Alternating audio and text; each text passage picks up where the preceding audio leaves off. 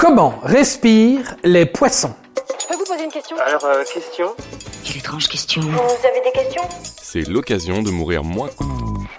Vous aussi, quand vous regardez votre petit poisson rouge, vous vous demandez oh, mais comment est-ce qu'il fait pour respirer? Faut dire qu'il n'a pas franchement un physique à avoir des poumons.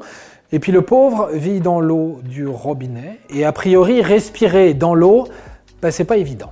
Bon, ben parlons-en. Avant de se demander comment un poisson respire, regardons un peu comment nous, nous respirons. Il respire comment? Jacques, il respire pas. Eh ben c'est plutôt simple. Nous inspirons de l'air qui pénètre dans nos poumons. Puis notre sang capte cet oxygène entrant, oxygène dont nous avons besoin pour vivre.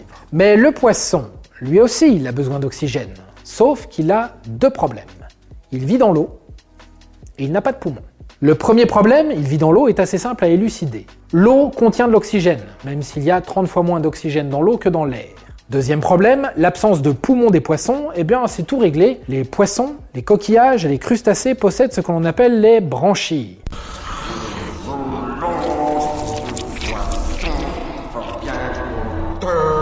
Les branchies sont des organes respiratoires qui permettent aux petits poissons rouges de respirer. Situés sous les opercules, soit deux plaques osseuses que l'on peut voir à l'arrière de la tête du poisson, les branchies ressemblent à une succession de plis. Et c'est grâce à ces plis que notre petit poisson peut donc respirer. Elles sont un carrefour d'échange entre l'oxygène et le sang, puisque comme chez nous, l'oxygène pénètre le sang du petit poisson. Le sang est donc oxygéné et achemine l'oxygène vers chacune des cellules du poisson. Ôte-toi de mes pattes, fiston. Tu me bouffes mon oxygène et j'en ai besoin. Concrètement, comment ça marche? Le poisson respire par la bouche. À l'inspiration, le poisson fait donc entrer de l'eau dans sa bouche. Il ferme ensuite la bouche et l'eau passe dans les branchies qui, à ce moment-là, récupèrent l'oxygène.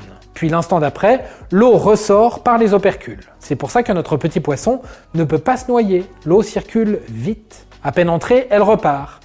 Alors que nous, si nos poumons sont bel et bien capables de capter l'oxygène présent dans l'eau, elle ne peut pas évacuer l'eau. Voilà, vous savez tout, mais ajoutons deux petites choses si vous le voulez bien. Rappelons que la pollution de l'eau peut faire des dégâts.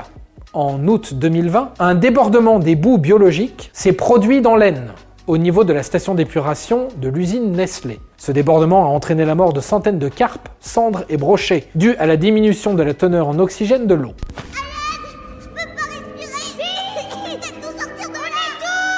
Enfin, une information moins dramatique, si les poissons peuvent respirer dans l'eau, ce n'est pas le cas des mammifères marins, qui eux ont des poumons. Les dauphins et les baleines remontent régulièrement à la surface pour choper l'air, comme nous à la piscine. Ils ont juste un peu plus d'apnée. Et voilà, maintenant, vous savez tout. Au revoir, messieurs, dames. C'est ça la puissance intellectuelle.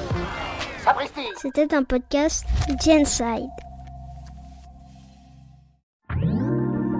Attends, avant de partir, j'ai juste un truc à te dire. Viens découvrir notre podcast Sexo, la question Q.